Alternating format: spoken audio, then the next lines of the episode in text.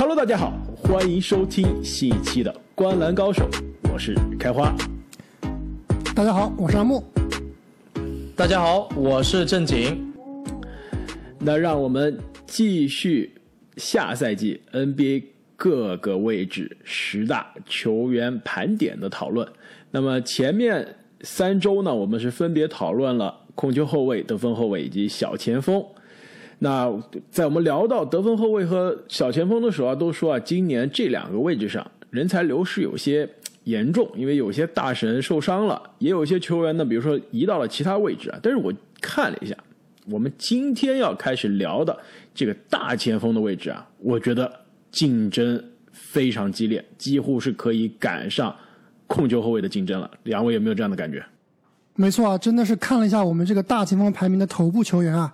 确实是腥味十足啊！而且跟之前两年的对比啊，我看了一下这个名单，变化也是非常大。有这个直上直下的，还有移到其他位置的，有很多熟悉的大前锋，其实都已经不在这个榜单上了。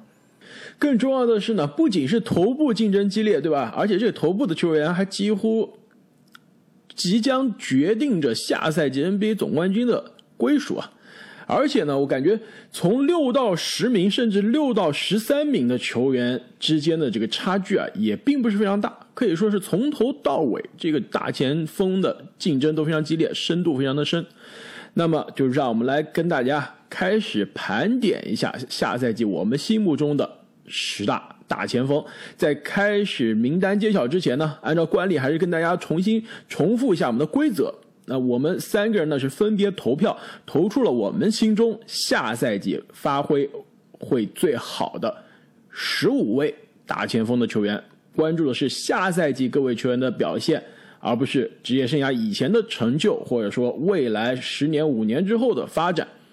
那更重要的是呢，这个伤病的因素我们要考虑在内，对吧？有些球员下赛季可能要缺席一段时间，那他的这个排名啊肯定是会打折扣的。那就让我们。言归正传，首先开始我们的这个荣誉提名，就是哪些球员通过我们的投票是进入了前十五，但是非常遗憾和前十的大门擦肩而过。那排名第十五的球员呢，也是可以说是上赛季上个休赛期啊，我的新挖掘的宝藏男孩。当时我力推啊，以人格担保把他推进了我们的十大爆发球员。当时两位还对这个球员其实不是特别的了解。那在过去的这个奥运会啊。他的这个梦之队之旅，再加上上个赛季的非常突出的这个球队常规赛的发挥呢，也是让越来越多的球迷了解了他的名字，那就是来自马刺队的凯尔顿·约翰逊。那我觉得凯尔顿·约翰逊啊，仅凭他上赛季常规赛的发挥啊，我们把他放在第十五名，可能真的是有点高了。但是如果看到，哎，他在这个梦之队，呃，奥运冠军这个球队中的这个作用，并不是。很大的场上的作用，但是他能被选到球队，有这样一个荣誉，有这样一个名名额，我觉得就能代表啊，他其实是在年轻一代的球员中啊，还是有一定的这个潜力可挖的。而且更关键，我们排的是下赛季，我觉得啊，这个马刺队现在失去了众多老将，对吧？阿尔德里奇啊，德罗赞啊，米尔斯啊，那年轻人当道的这个时代啊，我觉得凯尔顿·汉逊应该是马刺下赛季建队的重要基石之一。基石可能谈谈不上啊，但是因为凯尔顿·约翰逊就是那种非常实用、非常扎实的球员，他不一定说能给你打出非常明星、非常耀眼的数据，但是上场就能帮助球队。那排名第十四的球员呢，也是一个可以说是赢球型的球员。去年其实是在我们的大前锋，是小前锋排名排到了第十啊。那其实。过去这个赛季，他更多打的是大前锋，那排到了我们今年的第十四名，那就是来自犹他爵士队的博扬·博格达诺维奇。博格达诺维奇呢，上赛季啊，跟随着犹他爵士队是打出了西部第一的常规赛的战绩，而且他是几乎延续了过去一直以来的非常优秀的投射，百分之三十九的呃。三分球命中率百分之八十七点九的罚篮命中率，呃，可以说啊，基本上是这个犹他爵士上赛季这支三分大队啊，这个外线最强的威胁之一。而且更可怕的是啊，他在季后赛的十一场比赛里面啊，场均出手六点九个三分球，命中三点二个，三分球命中率高达百分之四十六啊！季后赛百分之四十六的三分球命中率，确实是真的，确实是非常的恐怖。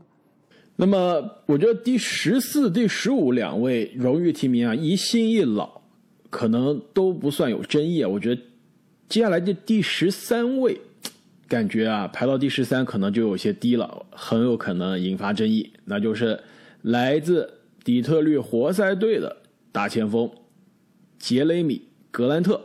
其实格兰特去年。我现在看一下，去年怎么回事？居然只被我们排到第十，这十六名都没有啊，进入前十五，这真的是有一些低估他上赛季的这个换了新环境之后的这个发挥啊！而且我觉得更离谱的是什么？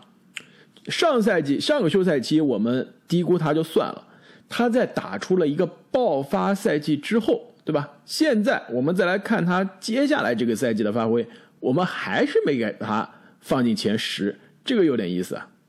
我觉得阻碍格兰特排名的最大因素啊，不是他自己，是另外一名球员。他这个成绩能不能，他这个排名能不能进前十啊？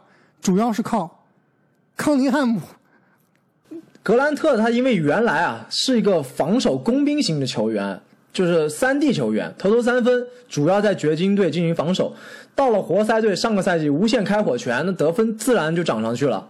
得分在我们所有的大前锋里面排名第六，但是啊，你说这个得分有多少水分，有多少含金量，那就不得而知了。而且现在他也不防守了。确实，上个赛季啊，活塞的战绩实在是太差了，这个场均二十二点三分，作为球队老大。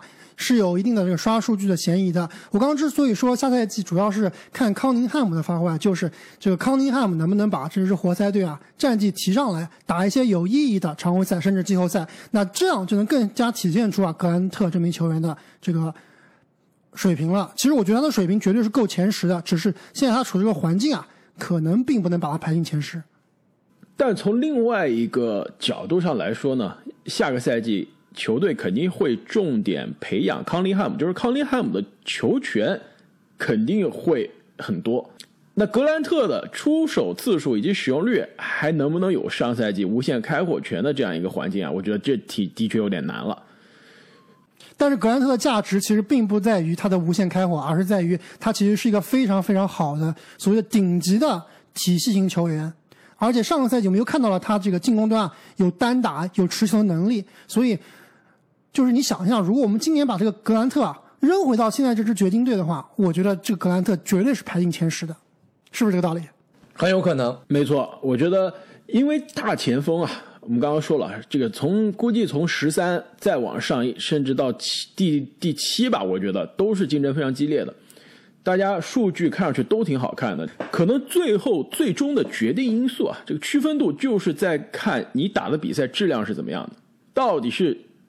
在为季后赛名额，甚至为总冠军争夺，还是基本上是跟季后赛大门很远的这联盟垫底的这种水平，对吧？有些球员是常规赛打得很好，到到了季后赛的这个高强度的情况下打得差了，但他至少是在高强度的对抗中有打这个高质量比赛的机会。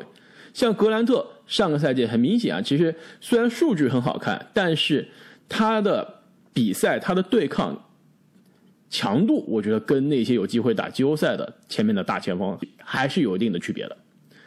那正是这个原因呢，我觉得下面这个排名第十二的，去年排名第四的这个大前锋，我觉得他的这个下降的重要因素之一，也是跟球队上赛季的这个失败啊，也这个密不可分。那就是来自多伦多猛龙队的西亚卡姆。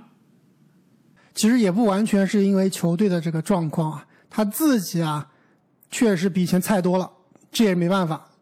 再加上下个赛季的伤病啊，估计他现现在有消息说他可能要到年底，甚至是到全明星赛，可能才会复出啊。那这个缺阵的影响也会影响他的排名。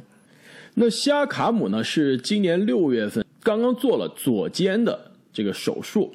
那这个手术的康复期呢，预计是在五个月左右。那六月中旬做五个月，算一下，差不多是到十一月中、十一月底才能基本上康复。那我康复之后，我估计回到比赛的状态啊，可能还要一个月。所以说年底我觉得是比较啊正常的一个预期。那如果猛龙对吧？这个赛季真的是没有战绩压力的话，那真的很有可能像郑宁所说，他的这个真正的恢复的时间向后推，甚至推到全明星赛前后，这个二月份、一月份、一月底的这样一个时间，我都不惊讶。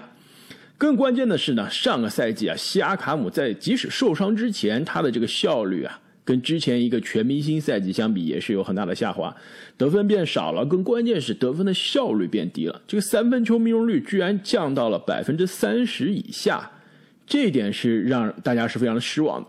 而且，其实如果大家看这个西亚卡姆的这个退步啊，都不是从这个刚刚结束的这个赛季开始的，是从那个气泡开始，对吧？没错。在气泡里面，就是一九二零赛季最后在迪士尼打的这个气泡的十八场比赛中，季后赛加这最后的排位赛啊，十八场比赛，场均三十六分钟，西亚卡姆这个场均十六点九分，六点八个篮板，三点二个助攻，百分之二十六点五的三分球命中率，百分之七十一点六的罚篮命中率。这当时我记得阿木你是排了一个气泡最差阵容，梦之队是吧？噩梦之队。西亚坎姆是不是当当时是榜上有名？没错啊，确实是当时的最失望球员之一啊。就其实我们看西亚卡姆上赛季的数据啊，场均二十一点四分，好像看起来还不错。但是如果你看真正看猛龙的比赛啊，你会发现这个西亚卡姆这名球员跟之前就是当年夺冠时候卡哇伊身边的西亚卡姆啊，感觉真的是两个球员。之前感觉是防守非常积极，然后呢进攻端啊，特别是篮下终结啊。各种花活，这个西亚卡姆大旋转无人能敌。现在看他这个比赛啊，就特别是篮下这个终结啊，是非常的便秘。看他打球，现在真的是非常捉捉鸡啊。其实从某种程度上来说，西亚卡姆有一点点像一个弱化版的字母哥啊。他的优势其实是在进攻转换当中做一个终结者，或者是在防守端做一个轮转扫荡的这样一个防体系防守球员。那他现在在猛龙队啊，尤其是在气泡赛之后，刚刚说到这个退步，他是被推到了一个他不适应的球队老大的这样一个位置。优点其实我们很难再看到了，但缺点啊被无限的放大了。那说实话呢，西亚卡姆从之前一年排名第四，现在被我们排到十名之外，还是稍微有些低了。但是呢，关键就是他现在这个伤情啊，让他下个赛季的这个。归期未定，而且这我觉得直接会导致下赛季的猛龙呢，也不会是在一个为季后赛名额、为季后赛排名争夺的这样一个状态，对吧？基本上上个赛季是错失了季后赛，那下个赛季又没有了队魂洛瑞，那西亚卡姆又是归期未定，那基本上就是一个培养年轻人，几乎是。半重建状态的这样一个球队了。那对于西亚卡姆的这个受伤归来之后啊，很有可能他打比赛也没有特别大的赢球的压力，所以这西亚卡姆才会非常的遗憾啊，被我们排到了十名之外。而且上期节目我们讲这个 OG 安努诺比的时候也提到了，很有可能从下赛季开始啊，猛龙队的舰队核心可能会从西亚卡姆转移到了 OG 安努诺比，就所以哪怕是西亚卡姆回归之后啊，他在球队啊未必。仍然能保持球队老大这个地位了。那聊完了排名第十二的西亚卡姆，排名第十一的大前锋就是来自孟菲斯灰熊队的小杰伦·杰克逊 （J.J.J.）。那上个赛季呢，J.J.J. 是被我们排到了第十二名啊，因为当时 J.J.J. 也是因为受伤，而且呢，其实当时他的这个归期也是未定。我们当时。预计 J J J 是可能会在三四月份回归，不是一月份是吧？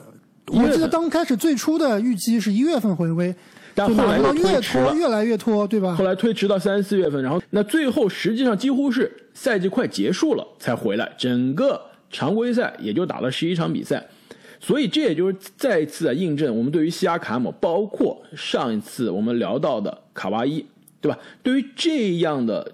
这个是归期未定的球员，我觉得我们是还是要相对比较保守的，很有可能他们的这个康复啊，并没有我们之前预计的那么乐观。但是呢，之所以 J J J 上个赛季几乎是错失了大半的比赛啊，那依然能从去年十二上升到了十一啊，我觉得还是他在这个有限的时间内啊，还是让我们看到了很多的闪光点，而且下个赛季呢。灰熊虽然基本上是不会在季后赛的这个行列了，对吧？一球队的这个交易这个人员的变动也是证明球队可能是真的是在放长线钓大鱼，为未来做准备。但是这个人员的被动让 J J J 的这个下赛季的地位是上升了，对吧？球队交易走了内线的第一进攻选择瓦兰丘纳斯，那其实现在换来的亚当斯，我觉得基本上也不是这个灰熊队的这个舰队的时间线上的选项。所以 J J J 很有可能啊，下个赛季打着打着就成为球队的真真正的中锋了。两位怎么看？那其实我是半个灰熊球迷啊，那确实灰熊之前的比赛看的非常多。其实刚刚开花说这个 J J J 地位会提升啊，我觉得其实他之前在球队就是已经是球队老二的地位了。这个确实在内线的瓦兰丘纳斯拿球触球的几率会更大，但是球队其实。主要培养的还是 J J J。那之前在气泡赛的那个赛季里面啊，他在气泡里面打的是非常非常的出色。在受伤之前呢，是这个一度啊是三分球命中率一度是高达百分之四十以上。而且我记得他气泡啊三场比赛场均二十五分。然后在那那之后就受伤了，受伤以后那上个赛季的回归确实比较晚。而且呢，虽然刚刚开花说了打出了一些亮点，但是总体来说啊，他的这个状态还是比较差的。但是我认为啊，下赛季 J J J 还是有很大的发展空间的，而且我认为他很有可能在下赛季会去争夺这个最佳进步球员，所以他应该是在我的这个十大爆发球员里面当中的一个。其实 J J J 已经第三年被我们排在类似的位置了，一直都是让人觉得很有潜力，但是一直没有突破我们这个前十的大前锋这个天花板。那我们看他上个赛季啊，由于伤病的原因。每场只上场二十三分钟左右，是我们所有大前锋里面最低的。如果你换算成三十六分钟的话，他可以拿下二十二分、八点七个篮板、恐怖的二点五个盖帽和一点七个抢断。其实这样的上限啊，确实是未来可期的。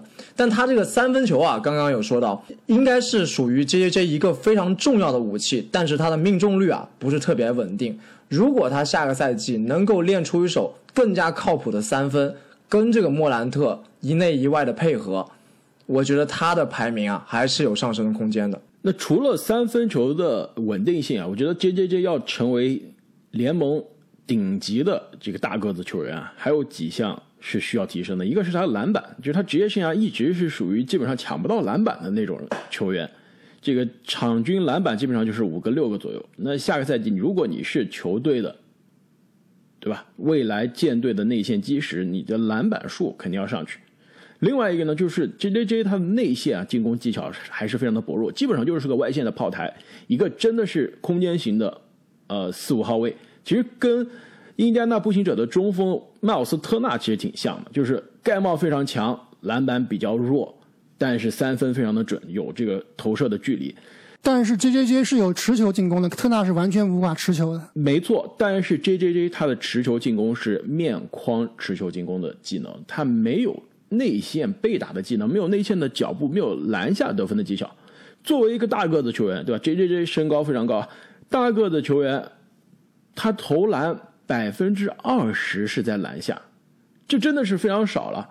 百分之四十八的出手是三分线外的，这基本上就是一个炮台性的球员了。就百分之五，几乎就是百分之五十的投篮是投三分球的。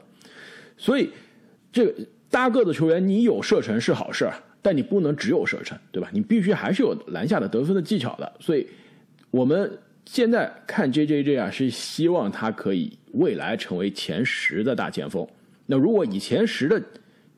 这样一个标准来衡量，那他必须进攻的技巧啊再进化、再全能一些，才能进入前十的讨论。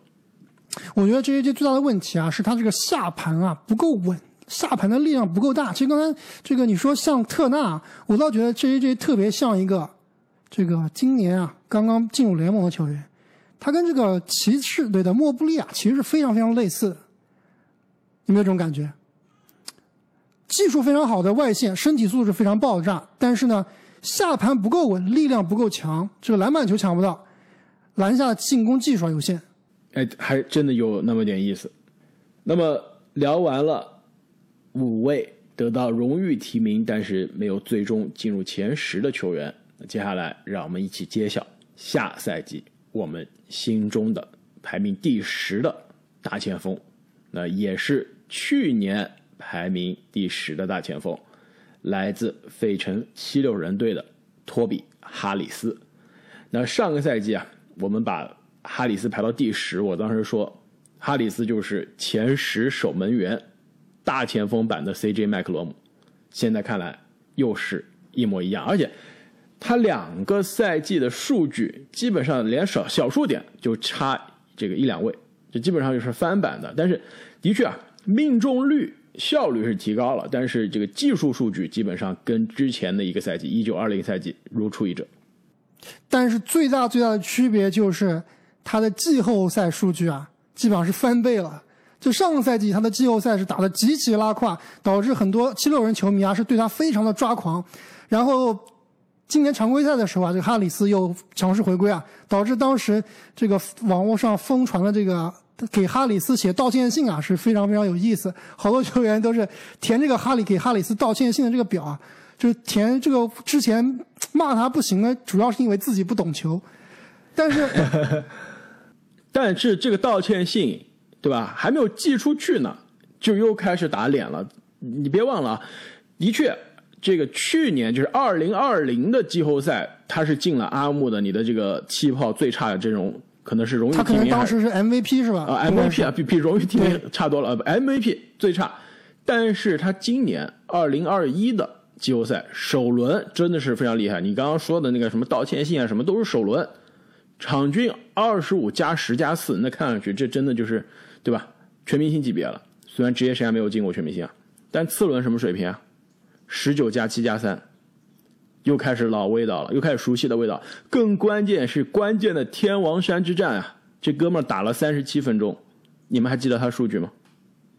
我问你，他这天王山之战打了三十七分钟，他的篮板、犯规和得分哪个更多？犯规更多是吧？有点难过。四分四板四犯规，一样多，对吧？你天王山之战三十七分钟，你你十一投两中，这这不是又又是熟悉的味道了吗？其实托比哈里斯啊，他打出了这个赛季，就是我想象中的托比哈里斯应该打出的一个赛季。常规赛还不错，季后赛有一点拉胯。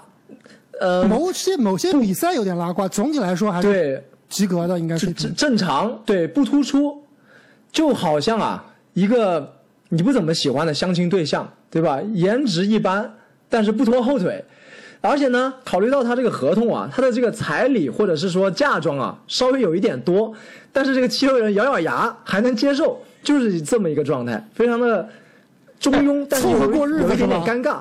你搞错了，这七六人的可出了是天价下血本的彩礼啊！你别忘了，哈里斯当年是签了一个超级大合同啊，是直接把七六人的这个薪金空间都逼死了。但是你考虑到现在这个联盟薪金膨胀的状况啊，一个防守比较好、有空间的内线，三千万嘛，你说多其实也并不是特别多，有点多。我觉得三千万还行吧。两千五到三千之间应该是比较合理的，没错，就你咬咬牙就就拿下了。我觉得托比哈里斯啊，你说他优点真的就是在常规赛相对比较稳定，更关键呢是效率非常的高。上个赛季几乎命中率是创了职业生涯的记录，那投篮命中率百分之五十一点二，三分球命中率百分之三十九点四，罚篮命中率百分之八十九点二，是领跑我们今天的所有的大前锋的。那基本上，你把这个四舍五入稍微虚着眼睛看，那就是一个五十四十九十就准一百八十俱乐部的一个一个投篮的赛季了。那从这个角度上来说，在进攻端，在投篮的命中率上，可以说是大前锋第一档的这样一个水平。但是问题就是在于，他首先这个球员上限是非常有限的，对吧？虽然打到现在很多年了，也才二十八岁。但是很明显，他不会是一个就单独带队的超级巨星的球员，一我觉得也不会是一个总冠军级别球队的二当家的球员。我觉得他可以是一个好的季后赛球队的二当家，但是如果他是二当家，我觉得球队夺冠还真的有点难。更关键是，我觉得他更好的是一个搭配另外一个外线持球创造者的一个球员，就比如说。如果他搭配莫兰特，对吧？如果他搭配吹杨，我觉得都非常的棒。但问题就是这一支七六人一直需要的是可以在外线创造进攻，给自己创造投篮，给队友创造投篮的人，对吧？没有这样的一个人，所以其实他的这个角色啊是有些尴尬的。特别是现在下赛季七六人，呃，我们今天录音的时候刚刚出新闻，对吧？西蒙斯明确跟球队表示，下赛季训练营我不来了，我不要跟球队报道了。那其实下个赛季这个七六人一团散沙的这样一个局面，前景如何，其实也是非常大的一个疑问。没错啊，其实我觉得当年七六人签下托比哈里斯啊，很有可能是当时是想把他当做这个雄鹿队的米德尔顿来用的，但是打了这么多年下来，发现啊，好像不是那么回事，他做不了米德尔顿，所以只有拉胯的时候比较像。没错啊，这个毕竟米德尔顿他想爆炸还是能爆得起来啊，托比哈里斯比还是太勤勤恳恳了，就这个爆炸想要呃爆点确实还是比较少。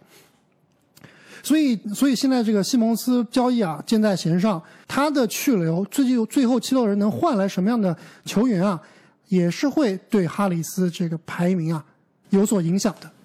那么聊完了排名第十的托比哈里斯，下赛季排名第九的大前锋，也是上赛季被我们排到第九的球员。呃，我觉得之所以他能成为第九，哈里斯成为第十啊，关键的因素就是这两个球员。赢了对方。对，在季后赛直接对位了，直接相遇了。如果你看常规赛啊，其实哈里斯应该是全包围的，基本上是很明显是更好的一个赛季啊。但是季后赛的直接对话，以及对吧？下赛季如果我们更多的想象空间的话，那接下来这个球员来自老鹰队的约翰柯林斯是下赛季我们心中排名第九的大前锋。那其实上个赛季的常规赛，柯林斯是比之前一个赛季有所退步的。那上个赛季呢，就刚刚结束这个赛季，他场均十七点六分，七点四个篮板。之前一个赛季可是打出了二十一加十的这样一个水平。但是呢，因为上赛季啊，老鹰我们之前在前瞻的节目中就说过，上赛季球队的深度太可怕了，人太多了。关键是球队把他这个在球队的作用啊给弱化了，特别是在进攻端啊。来了卡佩拉以后，其实柯林斯在这个和吹阳连线接柄的这个机会啊，变小了很多。而且呢，之前柯林斯是有很多啊持球攻的这个机会的。现在啊，特别是你看他季后赛里面啊，多半就变成了一个工兵角色，对吧？主要是靠努力的防守、争抢篮板、二次进攻，然后投一投这个空位三分球啊。底角三分球，没错。其实他这个现在这个作用来说啊，确实跟一年前、两年前啊是下降了很多。你说他在进攻端的角色弱化了，其实倒还真不一定。约翰柯林斯他投篮命中率首先非常在线，而且如果我们看他的这个高阶数据啊，他四点八的进攻胜利贡献值是排名我们所有的大前锋里面第三的。杜兰特三点七比他低，塔图姆四点一比他低，萨博尼斯四也比他低。所以说，即使他面临很多其他球员的竞争啊，但在老鹰这个体系中，利用他的高效，利用他空间的属性啊，他还是为老鹰的进攻做出非常大贡献的。而且呢，也是为自己啊，在这个夏天是刚刚迎来了一笔大合同的续约。那其实你刚刚说的这一点啊，也是我觉得非常有意思的，就是柯林斯跟吹杨的这个二人转的连线，我觉得其实是非常的。适合的，我们经常说一个球员，特别是内线球员，我们评判他，尤其在当今的 NBA，我们会说他是个空间型的四号位。那这边我们空间型指的是什么？就是所谓的这个 spacing，但这个空间指的是横向的空间，就是我能不能站在三分线外，对吧？把内线清空了，我拉开空间的，其实什么意思呢？说的就是他的投射有没有射程。那柯林斯是有射程的，对吧？上个赛季。接近百分之四十，其实三十九点九的三分球命中率，每场给你一点三个，那基本上对于一个内线球员来说，百分之四十的三分球命中率还是非常可靠，那还是有横向的空间的。但是其实现在 NBA 啊，这个这个分析师啊，这个媒体经常会讨论有个新的词叫什么呀？就是刚刚我们说的这个横向的空间叫做 spacing，对吧？是叫空间，还有一个叫做 vertical spacing，就是垂直空间。现在很多。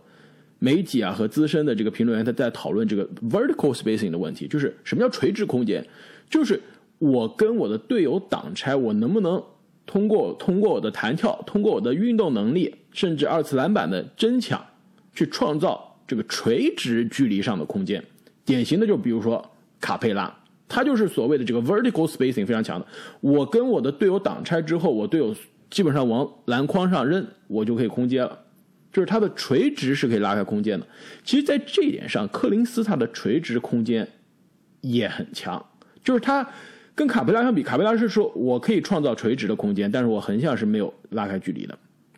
柯林斯属于我既可以有投射，我又是一个所谓的有英文里面叫什么呀？叫 lob threat，就是空接威胁。我是可以创造空接威胁的。我挡拆之后顺下，我队友像吹杨这样的随便扔。我接着我就可以扣篮了，我就可以得分了。就是它既可以拉开平面的水平距离的空间，又可以拉开垂直距离的空间。其实这一点才是为什么这个柯林斯虽然感觉数据不突出，但是在这个比如说高阶的呃进攻数据上，在跟吹杨的连线上，感觉作用才那么样的强烈。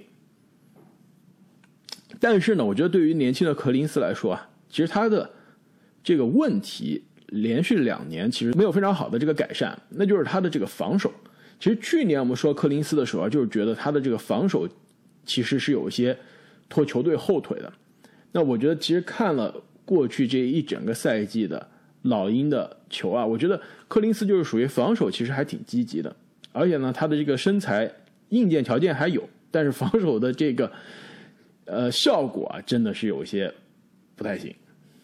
那下赛季呢？如果他可以啊，在我们这个榜单上有机会再往上冲一下，我觉得一方面是他的防守，那另一方面呢，就是老鹰的战绩啊，可不可以从上赛季的这个惊艳的表现的基础上，还能给我们带来惊喜？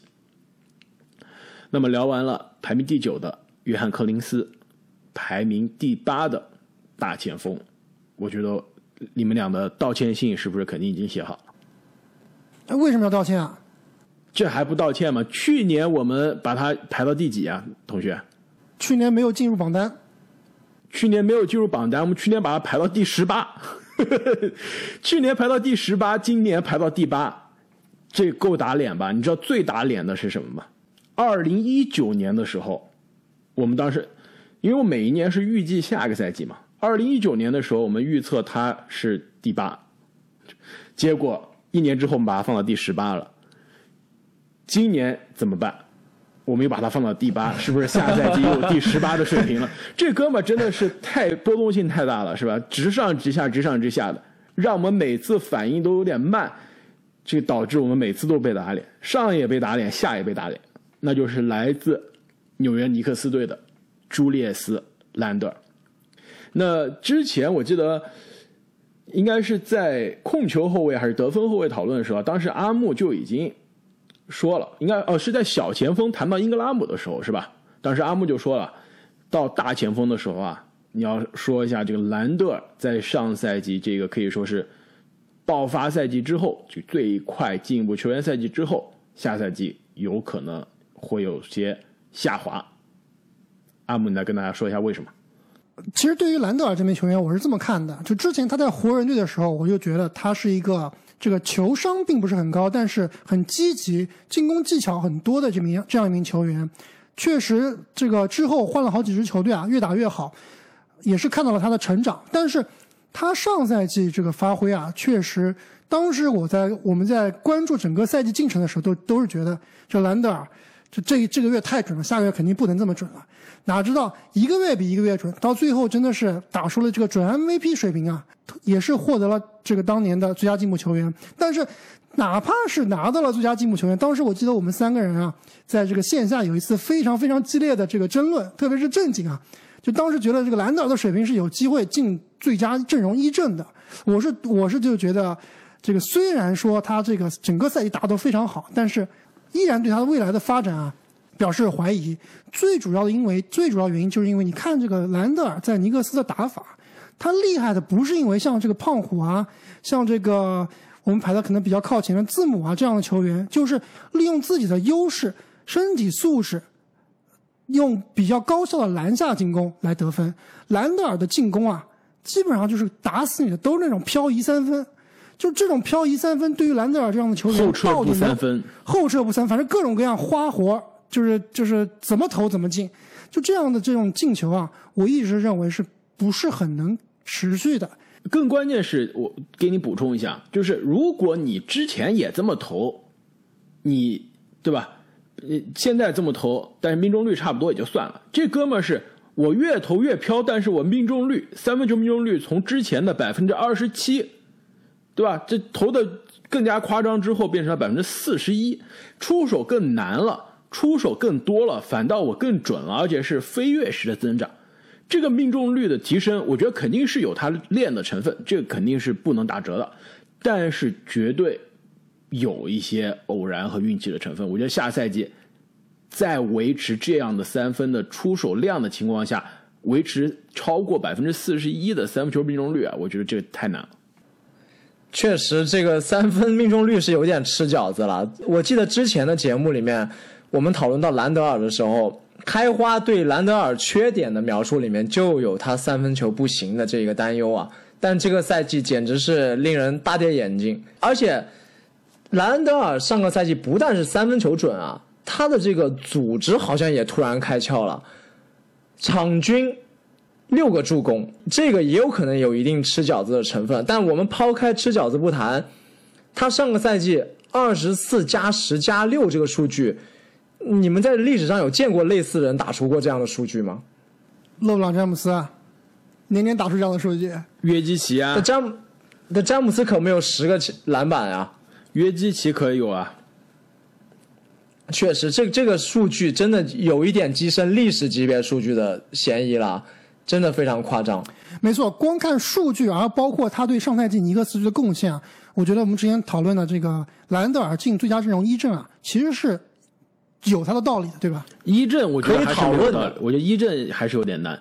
关键你比如说字母哥，对吧？你这个基本上就锁定了一个，卡哇伊又要锁定一个，对吧？对，从纯数据上来说是有讨论的空间的，但是肯定从各方面综合来看，很难去进一阵。而且下个赛季你们不要忘了，阵中也多了一些其他的球员，比如说肯巴沃克，对吧？那他这个助攻的份额肯定也要下降了。还有是他的这个使用率啊，下赛季多了肯巴之外，还多了福尼耶，两个其实都是可以场均接近二十分的得分手。那兰德尔上赛季使用率呢，百分之二十九点三，这在联盟是什么水平？排在他刚刚他在他上面一点的是约基奇，排在他下面的有卡哇伊和哈登，所以他上赛季使用率比卡哇伊比哈登还要多。下个赛季这绝对是持续不了的。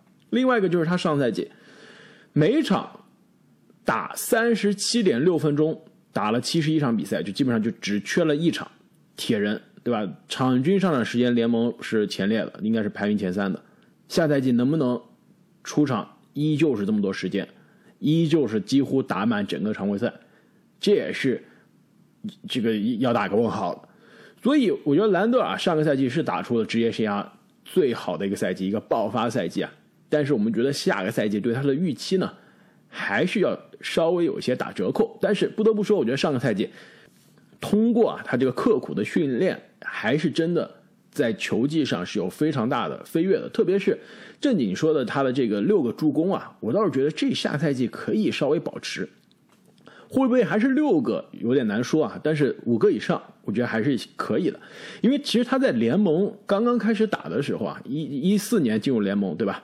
然后打了一场比赛就受伤了。那一五年才是他正儿八经的新秀赛季。其实打了一两年的时候，当时就很多人说啊，其实他的模板有点像追梦，就是属于投篮吧不是特别靠谱，但是呢冲击力很强，非常的卖力，跟关键是呢有一手组织。其实，在湖人的时候、啊，但是没有防守。呃，没有追梦的防守，这是真的。但是呢，在湖人的时候呢，就没有机会体现出他在组织方的这些这个特长。有的时候有些亮点，一些妙传啊、推快攻啊，还是不错的。但是呢，今年可以是真的让我们看到了，他其实是有大家当时说的就是小追梦的这种视野。那么聊完了排名第八的这个职业生涯早期被大家叫做小追梦的兰德尔，那排名第七的就是他的老师傅了，真正的追梦来自勇士队的格林。那么格林的这个数据啊，真的是太神奇了。职业生涯，格林不能看数据，千万不能看数据。对，不能看数据对。但是但是他的这个数据实在太抢眼了，不得不聊一下。其实上个赛季你怎么说呢？可以说是职业生涯的反弹赛季，对吧？首先，对，比场均之前个助攻赛季靠谱多了。那场均助攻，对吧？八点九个，可以是职业生涯最高了。而且防守依然是联盟的顶级，进了防守的一阵。上一次追梦进防守一阵是一六一七赛季，这是多少年前了？这是四年前了。所以可以说是打出了一个职业生涯的反弹的赛季啊。但是你再看这哥们儿的投篮的命中率，这基本上就是灾难的水平，百分之四十四点七的投篮命中率，百分之二十七的三分球命中率，不到百分之八十的罚篮命中率，对吧？他的这个三分球可以说基本上进入联盟之后就是逐步的在退化。其实当年勇士一冠第一冠的时候，包括七十三胜赛季的时候，他最高的赛季啊，场均三分球命中率百分之三十八，那基本上是从柯林斯的这种水平，就是我干拔三分投不了，但我有空位的威胁，你不能放我。到了三四个赛季之前，基本上是降到了字母哥的水平，就是我空位有的时候是威胁，但是有的时候又不是威胁，看我今天心情。现在百分之二十七基本上是降到西蒙斯的水平了，就是空位我对于我自己的球队是个威胁，对吧？不小心传到了追梦在三分线外，完了这个战术失败了，是不是这种感觉？正经有作为库里的支持者，你是不是经常觉得这战术跑到最后，追梦在三分线外干着拿球，其他人都被砍死，是不是觉得完了这个回合又完又又这回合又进不了球了？确实是非常夸张啊！在前十的大前锋里面，追梦真的是一个异类啊，可以说他是前十进攻最差但防守最强的球员了，真的非常夸张。但是说回到他刚刚这个助攻啊，追梦之所以能排在榜单的这个位置，也就是靠他的防守和组织了。我称他是史上最会传球大前锋，应该是没什么争议。职业生涯到目前为止，场均五点三个助攻，排在第二位的克里斯韦伯只有四点四个。那么我其实我想让你们猜一下，就是单赛季场均助攻最多的大前锋排名前五，你们猜一下都有谁？单赛季是吗？对，那肯定第一名肯定是追梦了。这个上个赛季场均八点九个助攻，这基本上就是控球后卫的水平了。应该有巴克利吧？没错，排名第一的就是上个赛季的追梦，排名第二名到第五名的分别是追梦、追梦、追梦、追梦、追梦，前五全被他占了。就从这个一四一五赛季勇士开始崭露头角之后啊，除了上上个赛季的这个划水赛季之外，追梦都是大前锋里面传传球最强的球员。其实说到这个一四一五赛季啊，我我倒是想起之前我们有个讨论啊，这这其实应该是不到一个月之前吧，我们其实我们三个人有个讨论，就是怎么样评判马克杰克逊和史蒂夫科尔对于这个王朝勇士的贡献。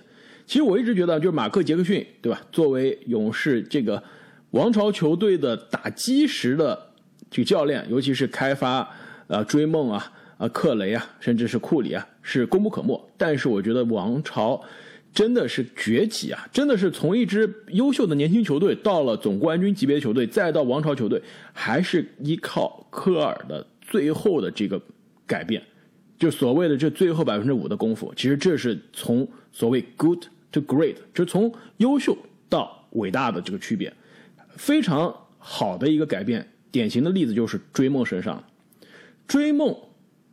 从小前锋变成大前锋，从替补变成首发，顶替大卫里，在一四一五赛季的时候，这就是勇士王朝的崛起。就是追梦刚进入联盟的时候，是作为一个小前锋、伟大前锋，而且是替补。但是自从科尔教练把他顶到了首发大前锋的这个位置上，勇士的内线从博古特加大卫里，其实现在看来几乎就是空间灾难。而且也也没有策动，就是两个大桩子，变成了博古特加追梦，并且如果打死亡五小的话，他就是一个持球这个组织型的中锋，一下子把勇士的进攻打活了，防守也更好了。所以其实追梦的这个职业生涯的转变啊，也是伴随着勇士王朝的这个崛起。但是你刚刚说啊，追梦在联盟历史上可以说是助攻第一档的大前锋，但你知道他上个赛季有一个高阶数据是创了联盟历史记录吗？得分助攻比不是得分助攻比啊，而且这个历史记录我今天看到之后非常的惊讶，而且基本上我看没有这个媒体聊过，我觉得这真的是非常好，可能有可能是我们第一个发现的，那就是有一个高阶数据啊，叫做。失误率就是你一百个进攻回合中有多少个失误。追梦这个失误率百分之三十一，联盟排名第一，排名第二的球员是步行者的 TJ 麦克康奈尔，只有百分之二十点九，这两个人之间差了百分之十一。而且你知道追梦的这个百分之三十一是什么水平吗？